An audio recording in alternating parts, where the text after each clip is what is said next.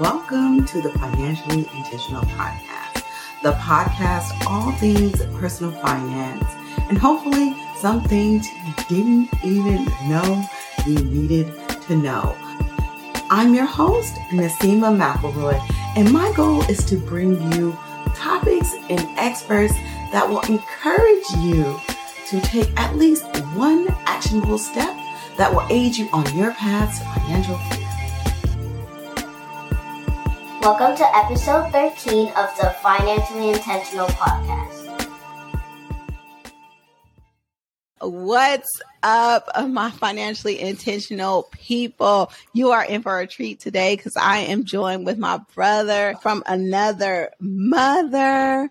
Theo Jones, which happens to be the last name of my first baby daddy. So, you know, we got a lot in common here. Oh, yeah. But, I'm in the uh, building.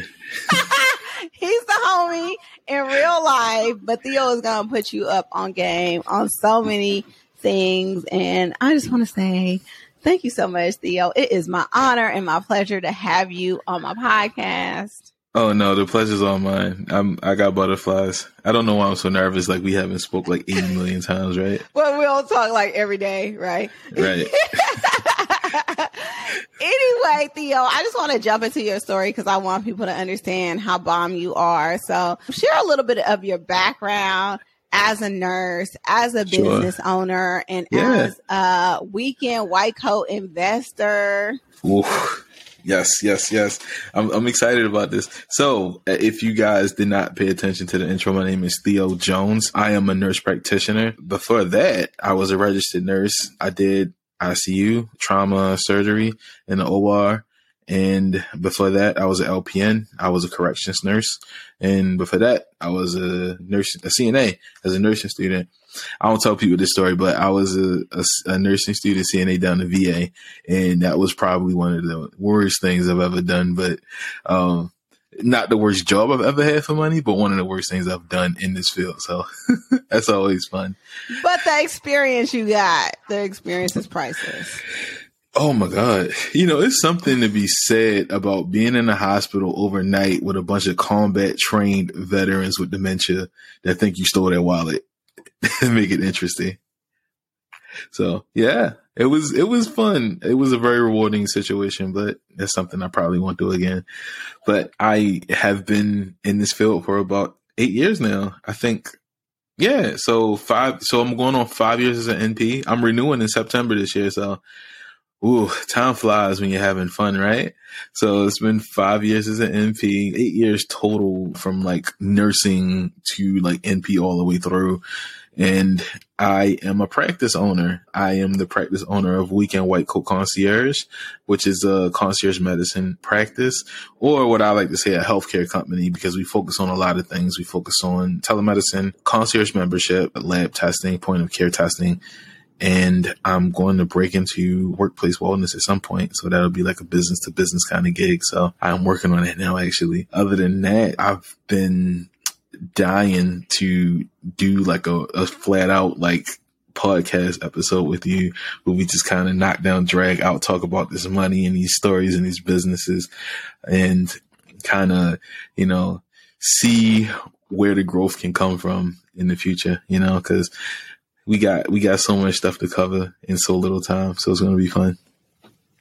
What I what I want people to understand is just just listening to Theo's story, just like how many opportunities there are for you within the field of nursing, but just in life in general. And I think that oftentimes we limit ourselves to what we see or what we're exposed to but this is an opportunity and the reason why you're hopefully listening to this podcast to know that there are so many things that you can be doing with your life and taking those things that you're really good at and creating businesses around or creating opportunities for yourselves or other people around. So I want to know what that transition was like from being, you know, a bedside nurse, OR nurse to opening your own concierge practice. Oh my God.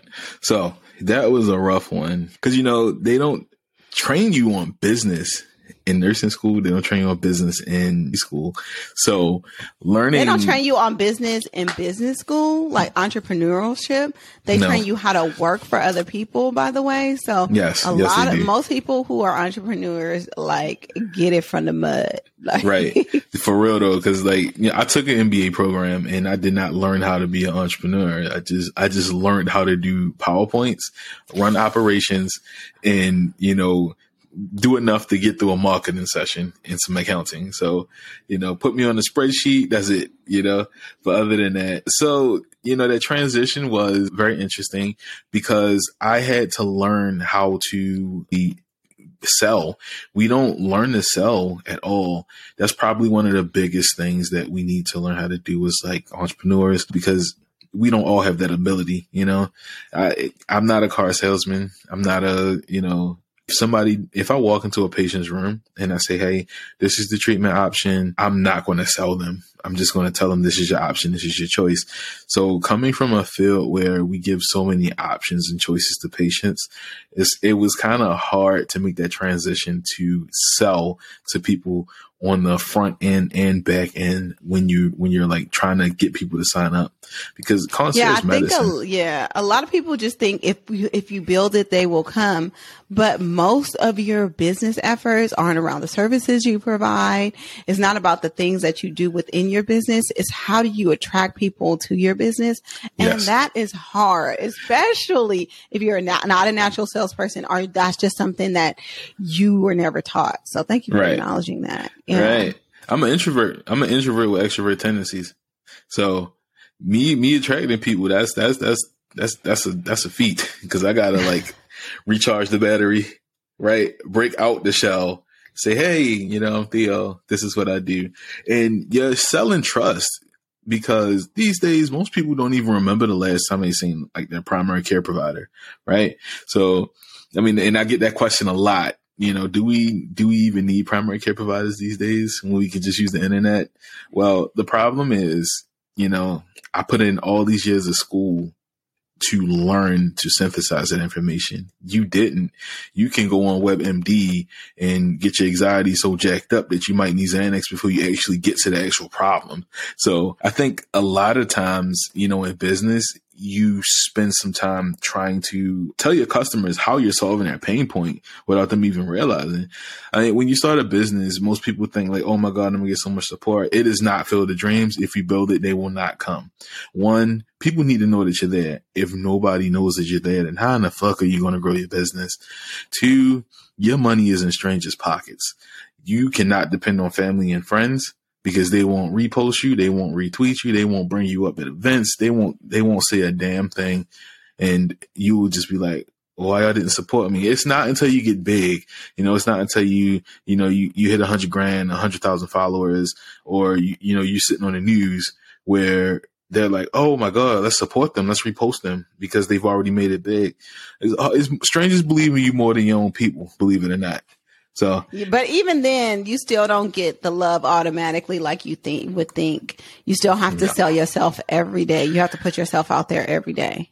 Yes, I mean I'm talking about like all ABHs always be hustling. I mean, sometimes it gets old, but you know, after you learn that when you cannot sell something, you can't pay your bills. That shit is like brand spanking new every day. Is because being an entrepreneur, that money come a lot differently than you know working at a job. Because you you go in, you punch that clock, you know that money coming every two weeks. As an entrepreneur, you know that money is going to trickle in. You know, Stripe payout every once in a while, Square payout when they ready. So you know, all I'm saying is, you know, you got to really get out here and sell as hundred percent of the time, not half-ass it. Because if you half-ass it, your kid's gonna starve. You can't save for retirement. You can't. You can't get stuff done. That was probably that, that was the biggest transition. That was I would say 100 percent was selling, selling yourself, selling your product, and getting out there in front of the faces of the people who are going to be prospective buyers. So that was one of the transitions. The other transition was coming coming from bedside to a provider. People really sleep on that transition. Being a provider coming from a registered nurse is like a dog taking his own leash. I mean, I'm not comparing us to dogs, but it's just the it's just the it's the visual of it. of like you're usually taking orders, right? You go from taking orders to giving the orders and knowing that somebody's life is in your hands.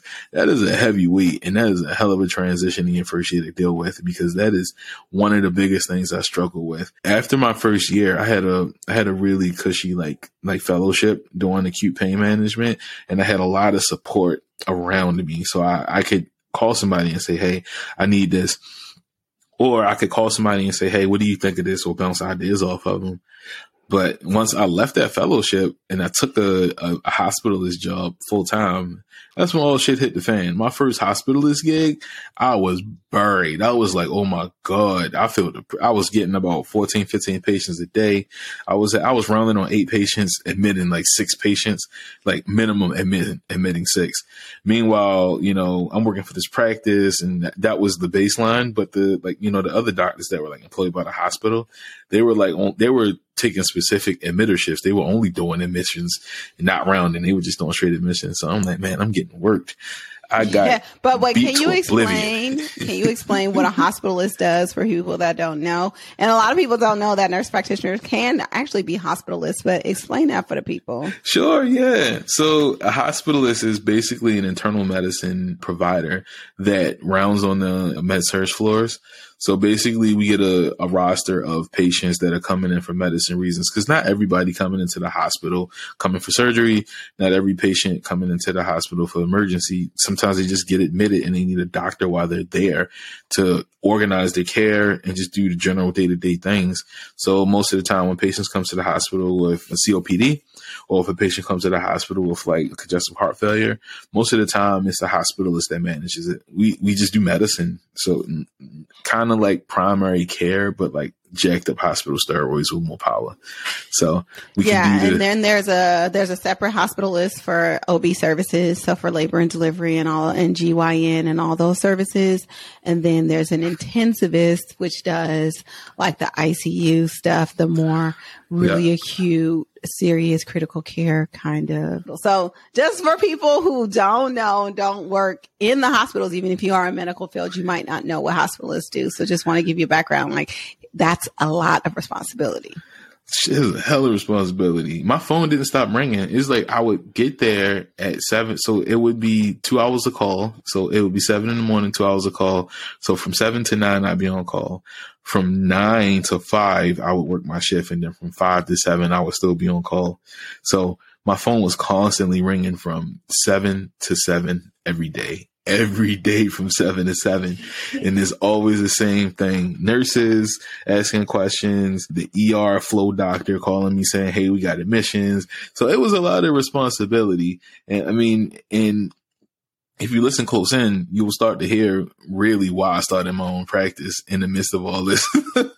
because one, I, I, built the knowledge up. Like I, I got my ass kicked so bad that either I had to either drown or get good at my job and excel. So my only choice was to get good at my job and excel because I, I, I paid too much money for this degree to be like, nah, I ain't doing this no more.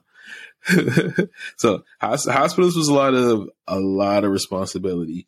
And eventually I ended up leaving that job, going to another hospitalist gig and an Annapolis here in Maryland.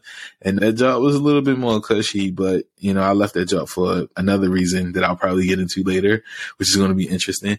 I, uh, I ended up getting COVID for the first time and around Christmas. And I had this medical director who just kept asking me to come back to work. And I told him that I was sick. And he was just like, uh, well, everybody gets sick at this point. It's just an annoyance. And I was like, annoyance, huh? Uh, okay, here I go. I quit. You feel me? so it's it's one of those things where it's, it's, like after a while, after you start to build yourself, it's just what do you want to take and what are you not going to take, and this kind of goes down to my phrase, and you know, fuck that job. You know, that is that yes. is a phrase. But I think I think what you're talking about kind of is symbolic to like the healthcare system right now, the burnout that a lot of us are feeling, and just like this impending doom that a lot of us are feeling because the healthcare system is broken, and a lot of us are are knowing from the inside that it's about to implode But, yes. you know, I feel like instead of you kind of going to that point where you felt like you don't have a lot of choices or you need to leave the profession, you took it upon yourself to start your own practice as a form of a solution because I feel like that's what's actually happening. A lot of people are kind of stepping outside of the box and creating their own solutions to our broken healthcare system. And your yes. concierge service is a representation of that. So yeah, I mean, it, it sounds like you were kind of pushed out a little bit, but pushed out because you wasn't about to, you wasn't about to take what you didn't have to take. we're not about that. Yeah. At this point, I had already missed Christmas. Like I was literally like in, in like a protective gown on Christmas. Like, all right, guys, hey, happy, happy holidays. But it's just like now you're just being rude to me. Come on now. yeah. Yeah. So, so, it was a whole nother energy. And it, it was just so unfortunate because I was so careful. Like I got all my boosters and, you know, I, I was treating it. I got it from a patient's, a patient's wife while I was getting on the elevator headed to my car. I took my mask off for like 0.001 of a second to like get on the elevator and this lady ran behind me and started talking to me. Next thing you know, I come to work the next day and I'm looking, I'm looking like run down 10 times as worse as a usual hospitalist. And I was like, I'm sick. That's all I could think. I'm sick and I need to go get tested because this is ridiculous. Yeah. Yep. Yep, they did me in. And you're right. You know, we, it's kind of a renaissance right now. I would say out of the pandemic, it was a renaissance of nurse practitioners and nurses that just kind of flat out went into business for themselves. You got all these med spas, you got all these IV hydration businesses, you got, you know, other nurse practitioners starting primary care practices. This is kind of our pushback to the healthcare system saying, listen, we ain't gonna take this shit no more. You know, we even got we got locum NPs out here, locum tenens NPs, taking taking locums jobs all over the country and traveling and you know making premium, going into business for themselves as providers. And I'm so proud of all of these entrepreneurs that are blazing their trails. You know, we we even got people that are you know doing digital digital products like you, which I've you know from day and one. You. You know, oh yes, you know I I love the I love the manifesto, the Freedom Manifesto mm-hmm. series. I was so excited about that, and I was so excited to have you in the have you do a guest chapter, and honestly, I was going to tell you, was it Black Friday? Black Friday, I updated the book and I had a great Black Friday. So a lot of people got a chance to read the chapter recently. Yay. So that was really cool. But we haven't, we haven't gotten there because we're going to talk about that as well. But we're still talking about your concierge sure. service and the origins of that and, you know, just how you're changing the game in healthcare. Yes. So, all right. So I'll, I'll, give you the origin story, right? So it's, it's a few. So the first one, you know how you just, you know, when once you start to, you know, develop this power to do things in your life, right? So I, I, had this newfound ability to write prescriptions. I had this newfound ability to, you know, give medical information. And the first thing that everybody around you start to do is they call you and ask you for advice. And they're like, hey, you know, I ain't feeling well. You think you can write me a note? I'm not feeling well. You think you can, you know, then you can send me a Z-Pack to the pharmacy. And it's just kind of like, whoa, whoa, whoa, whoa, whoa. I should be getting paid for this. Why am I doing this for free? This makes no sense at all. And after a while, it started to, you know, be one of those things where like, I'm going to charge for this, right? Because everybody's just calling my personal phone and asking me for favors at this point. It's not really, it's not really me doing any work. They're just asking me for favors. So I was like, you know what? I'm going to charge for this. My original iteration was like twenty dollars a month, unlimited telemedicine. Right, that was my first offer. Yeah, I know it's crazy to think now, right? But that was originally my first offer. It was like twenty bucks a month, unlimited telemedicine, and people were signing up for it. To this day, I still have about two or three patients that were like grandfathered in on that deal. And I mean, they love it. I don't think they're going anywhere. I mean, talk about like low turnover rate. Like concierge medicine has a, at least my practice has a low turnover rate because they love it here.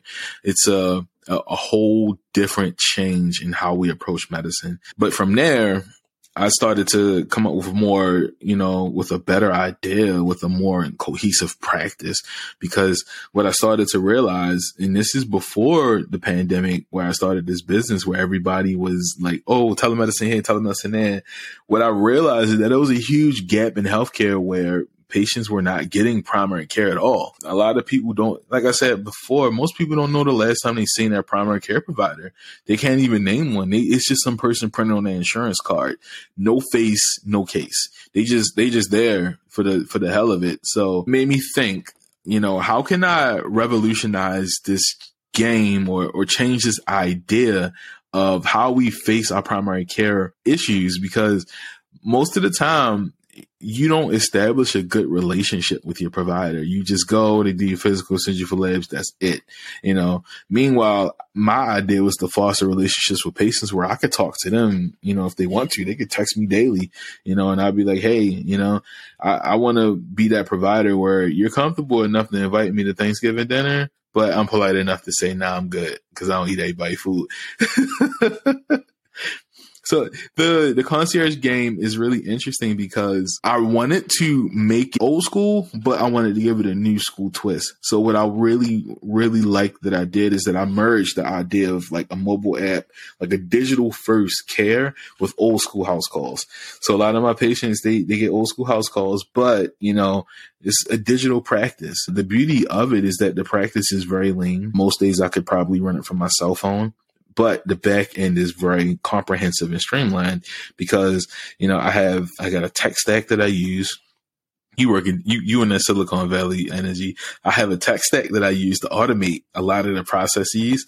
I also have like virtual assistants working in the background to help make things make things feasible and to make it work. So I mean you're familiar with that. So with those steps, I was able to create this lean practice that gave me a lot more freedom than I would have if I was continuously working in a hospital as a hospitalist.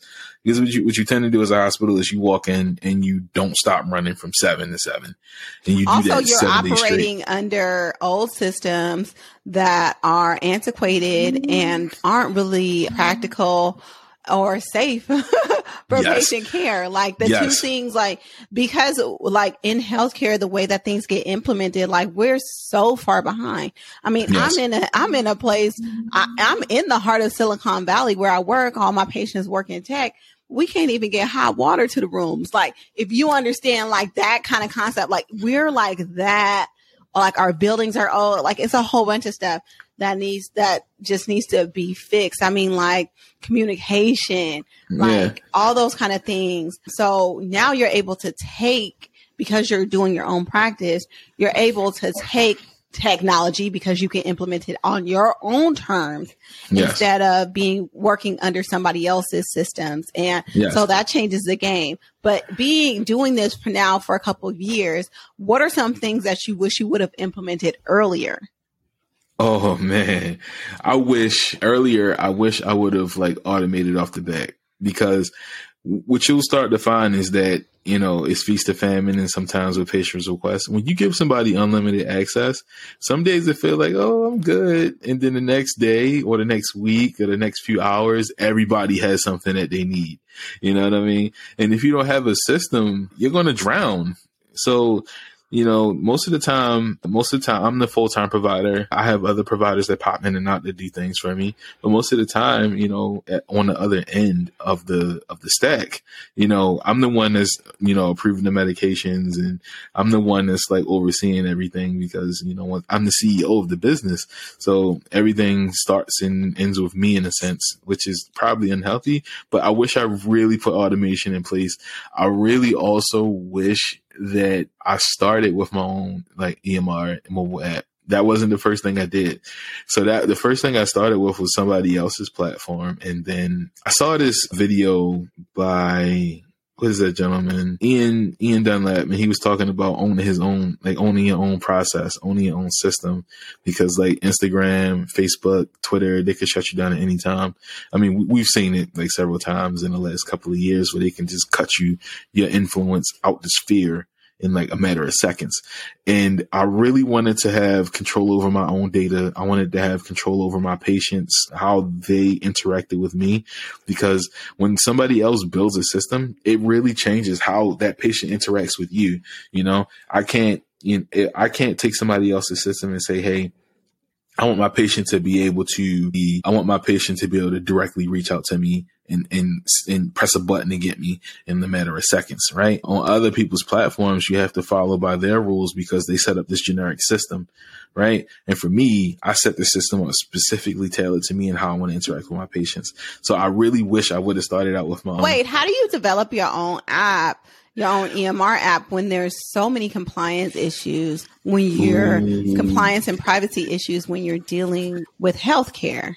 Yeah, so that's an amazing question. So there are a lot of teams out here who previously developed apps for larger companies and they freelance their work. So it's easy to reach out to one of these like teams who's already freelance and work with teams like Epic, work with teams like Meditech, or work with teams, you know, like Practice Fusion to help put together your own system and brand it appropriately for your practice. So it's it's it's easy as hell, but it's also a pricey upfront investment that most people say, are probably not willing to make. most people yeah. are not willing to make that investment, you know, but you know, I I believed in what I was doing. I mean, I still believe in what I'm doing. I didn't mean to make it sound past tense, but I believe I believe in what I'm doing in the movement that I'm putting in place because let's be honest, you know, you don't see too many people, you know, invested in trying to change the landscape of healthcare. It's more of a rebellion or like a disruption to the, the, the typical system that we have because you know, the, the primary care system we have now is broken. And we've seen that a lot during COVID because they got their teeth pulled out something terrible. I mean, when the when the first rounds of vaccines went out, it should have been to the primary care offices and not the hospitals because the primary care offices would have been able to offload the stress that was on the healthcare system already. But you know, government be governmenting, so. yeah, but I want to talk about like you having the wherewithal to invest in yourself because I think simultaneously as you were coming up in your nursing journey, you were also expanding the information that you had around like investing like monetarily in yourself and growing your wealth. So yeah. I want to talk about like that journey that was happening simultaneously. Yes. So, okay. So my first, so I was, I have always been an investor, right? So when I was like a freshman in college, this was like around the time that the, like the, that the automotive, like the big GM and Ford, like when we, when they got bailed out and the economy was crashing and Obama like bailed out all the big companies that were too big to fail, quote unquote. And, you know, I was like 19 and I was seeing like Southwest Airlines fail to high heavens. Southwest Airlines was actually the first stock that I bought. I bought it at like 687 and then I sold it like when they hit like 20 something, but I was like plowing money into those shares. So I, that was my first investment foray. And then like after that, you know, I was just like, lackadaisical. I completely forgot about it. I was just living on my laurels because I was like, I made a couple bucks on this. And uh, it wasn't until after I finished nursing school and I was like at my, I was at the, I was at my, the hospital working a night shift with a, with a friend of mine who, who we're, we're close to, to this day, Tim. He looks over at me. He says, Hey, how'd you do in your 401k this year? And I was like, I don't know. Let me check. And now, and it was it was such a weird feeling because like that's not a question you get every day, right? How'd you doing your 401k this year?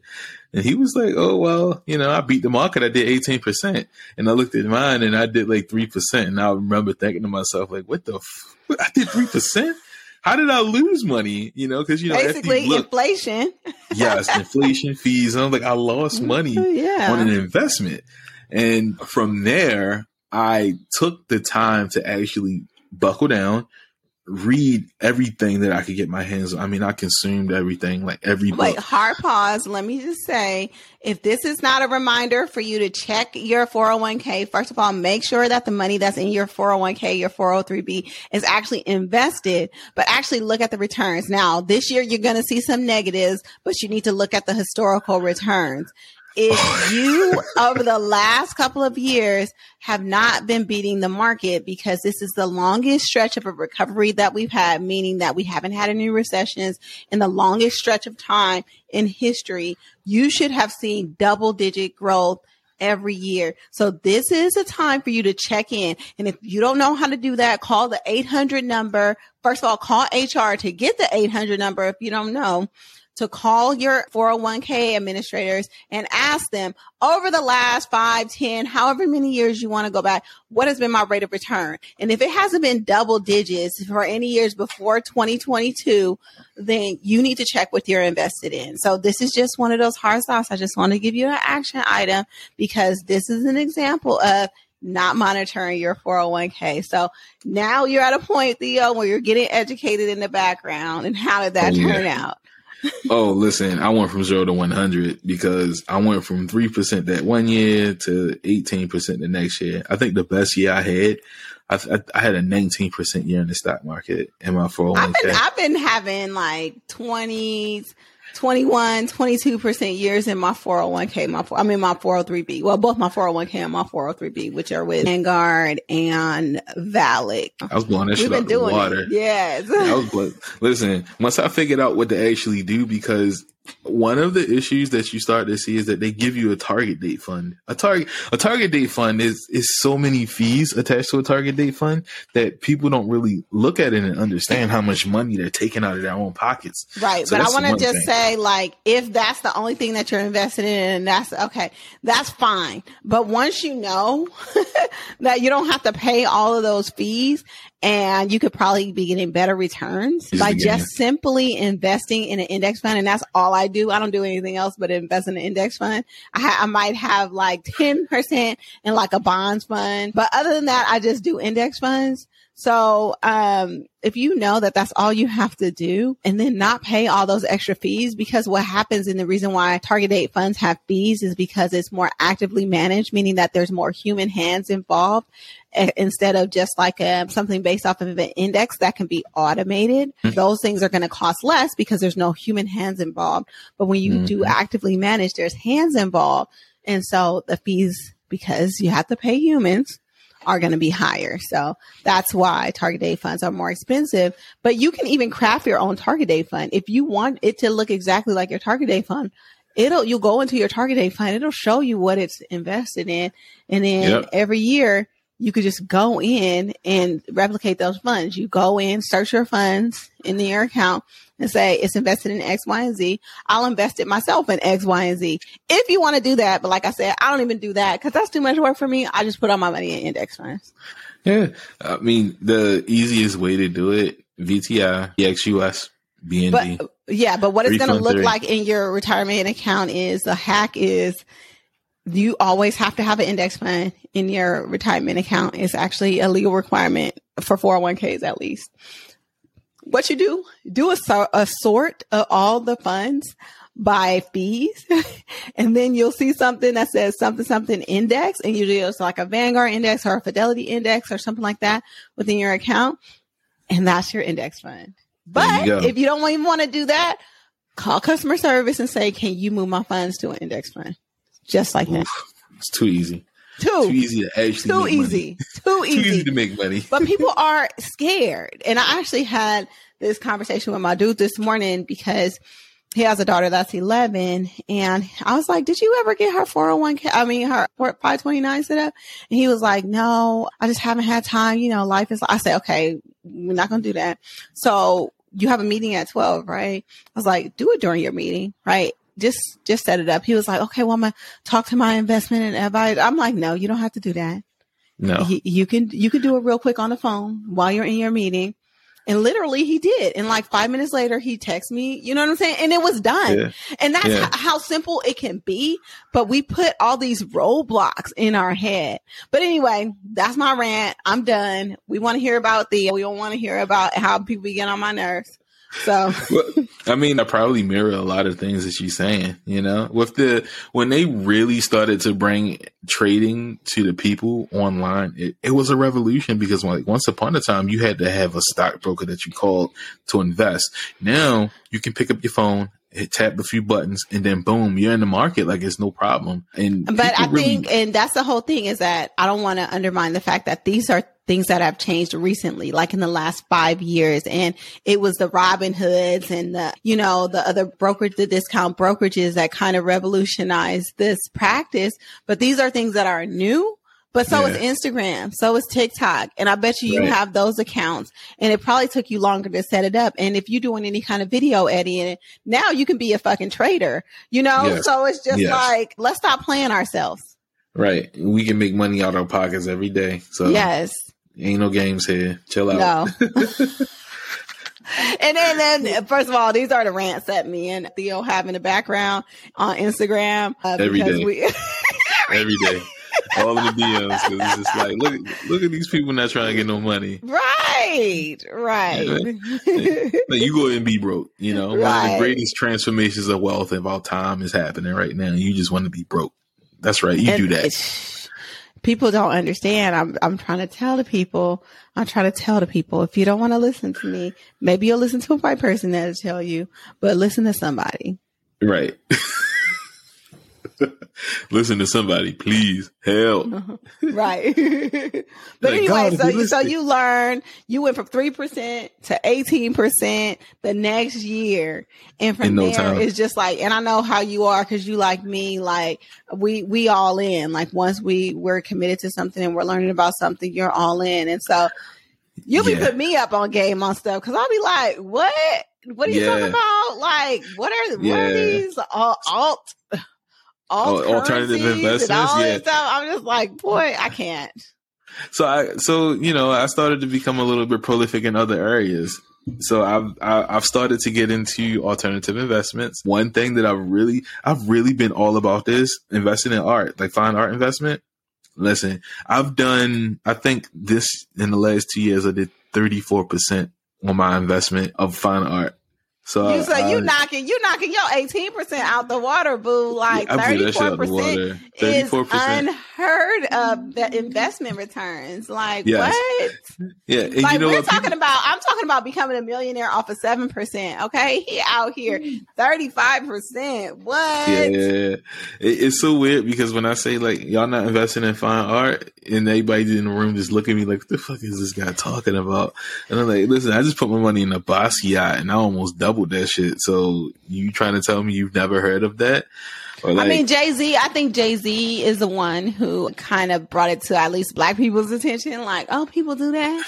Like, Yeah. yes, and it has been around forever. It has kind of been one of those things before that is like it. You have to know somebody that is doing it, and it's kind of like an inner circle thing. But now, just like Instagram, Facebook, and TikTok is a social media platform. It's a platform. There are platforms that you can use that are accessible to everyone. Yep. And all you gotta do is jump on there. You know, find find the piece that you're looking for. Look at the the investment the investment prospectus, and you know if that's the one you want to pick, just ball with it.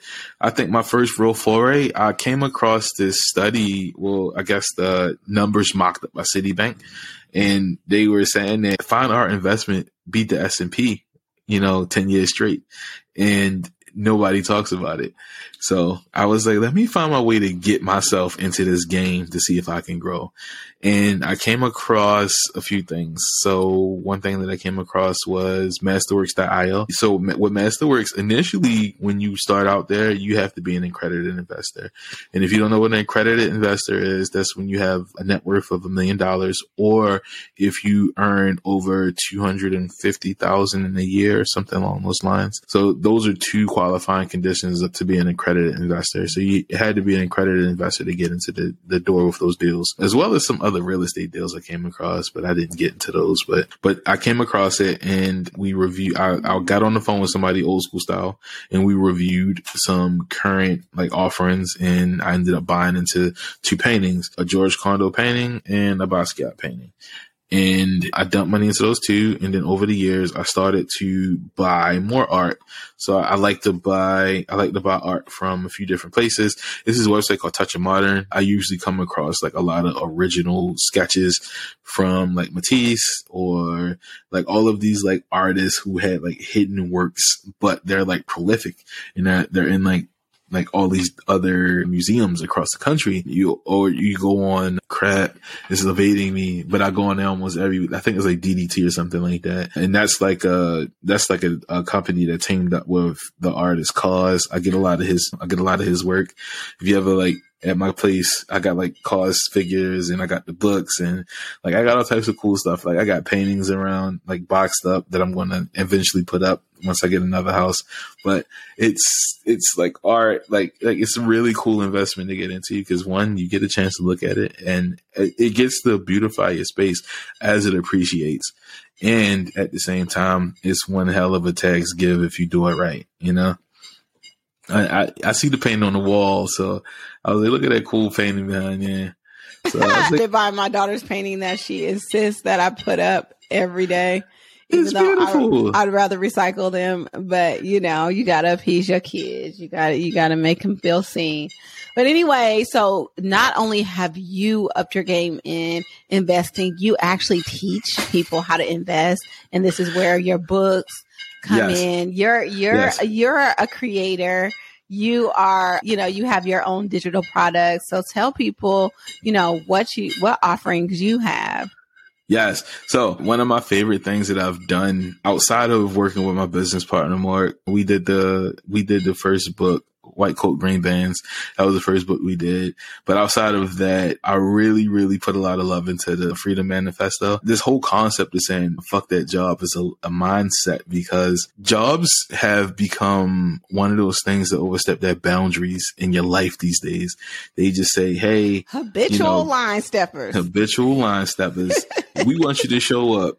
We don't care if you're sick. We need somebody here. The needs of the unit precede you. The needs of the unit should not precede me. I'm a human being. I have feelings. I'm going to clock in when I feel right, not when you want me to. So after a while, you start to feel like, fuck this job. And that mindset kind of grows into a lifestyle where you want to use that job or leverage that position that you're in to build or lifestyle design what you want to do with your life so that that job is optional, not you being optional. People forget that we we live in a country where employment is at will, meaning they can fire your ass at their will whenever they want because they said so on a blue moon. So when you realize how expendable you are to these employers that you you know give your life to, you be like, man, fuck this potluck, fuck that shirt, fuck them shoes your manager walked in with. You know, I don't care. I'm going to do my thing it's it's easy to get into business. This is one of the easiest times in life to get into business. You can literally open up an app on your phone, be a Uber driver, be like a little flex Amazon deliverer. Those are businesses. It's a gig economy, but those are businesses. You can go on Fiverr. You can sell your services. You can sell, you know, video editing. You can sell advice. You can be, start a consulting business. There's so many things that you can do in this economy to, I guess, what you call side hustling. And the fact that you still dependent on this job that's pissing you off every day and you're unhealthy or, you know, you're depressed because all you do is work and you give into the demands of a job and you don't have no free time yourself. That's why we come up with this idea. We say, fuck that job. We need a freedom manifesto. So what I did was I wrote the book on the freedom manifesto. You know, I give some tools to say, hey, this is how you can gain your freedom and say, fuck that job. And, and it always starts with the same thing. It's always some dead end ass job that want you to give more than what they're offering. You know, this, this, these be those places that, that want you to have a bachelor's degree, but only pay twelve fifty, you know? So fuck that job. The Freedom Manifesto is one of my favorite, one of my favorite things I've done in a while. It's kind of like one of those things where you always want to add to it to make it a masterpiece. So I always tweak it. So I, I, did some like video, I did some video lectures inside of it after I wrote the book and I like, I remastered it. Every once in a while, I just go in and add something. I think I recently added like a, like a business credit. I added a business credit thing. I added like, you know, travel reward point hacking for freedom. I added, I added you know, leveraging income with coin. So I did a lot of Theo, fun stuff with it. come Yeah. on. Yeah, I did a lot of fun stuff. You know, people always like sleep on this cryptocurrency thing. Actually, in my practice, I started taking cryptocurrency as a form of payment, and uh, everybody always say, "Well, what if it tanks? What if it doubles? What if it triples?" You know, we seen it go from five thousand to sixty thousand per coin. And you trying to tell me that if you had the chance to take your dollar and turn your dollar to a dollar and ten cent every day, every hour, to the point that is five dollars from an original investment of one dollar, you're not going to do it. So I'm going to take that payment in crypto. I'm going to mm-hmm. take that payment in cash, especially with inflation hitting almost like what nine, almost nine percent. we're at eight percent right now. Yeah. So you trying to tell me, at, at, you know, you your dollar is worth ninety two cent now. You trying to tell me if I took a Bitcoin, you know, and I gained on it when the market moved, that I'm in the wrong spot? Listen, I I started I, t- I started taking payment on I started taking payment on crypto when Bitcoin was like thirty four thousand or something along that line. I was taking payments from like several clients. and went to sixty five thousand that same year and I doubled my effective gain in that market. So I doubled the money that I took in business and I used that to become a cushion for my business. Just like Elon Musk started taking Bitcoin to pay for Teslas, he ended up selling off $3 billion worth of Bitcoin, which was cheaper than what he got. I did the same thing. I just applied it on a small scale business that I own. So people overlook that strategy, but I talked about it a little bit and how to kind of get into it. So there's a lot of different things that we can do to leverage other systems to create our freedom. Well, do you guys understand why Theo was my homie? Because got it going on and he's one of those people that's about that action and one of those resources that I know I can count on. And like I said, learn and grow from. So this, these are like people that you need to have in your network. And I choose my network. Theo is all the way across the country. We never even met in person before, but we talk like we talk Yeah. like all the time, and that's even weird to think. Like, oh, I've never even met, you in person, but that's my brother, you know. So Power social media, you know? yeah, and that's the whole thing is that you need to curate your social media if that's what you're going to be on to replicate the people and the situations that you want to be around. But you know, Theo, you have dropped so many gems. I just want you to let people know how they can connect with you, how they can get these manifestos and the other digital resources that you have, or maybe Oh, even yeah. become a concierge client if you're in the Baltimore, Be More area. Yeah. So definitely. So if you're interested in getting a manifesto, you can go to my profile. It is goat in a white coat.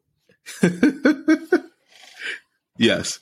Goat He's in the white goat. coat. He's the goat. Yeah, go in the white. You can just hit the link in the bio. You can just grab the manifesto. It's one of the first things in there. If you are interested in being a concierge patient, weekendwhitecoat.com, or you can just download the Weekend White Coat app from your Apple store or your Android store. I'm not on Amazon yet. I'm not on, I'm not on the other marketplaces yet, but I'll be there soon. Trust me.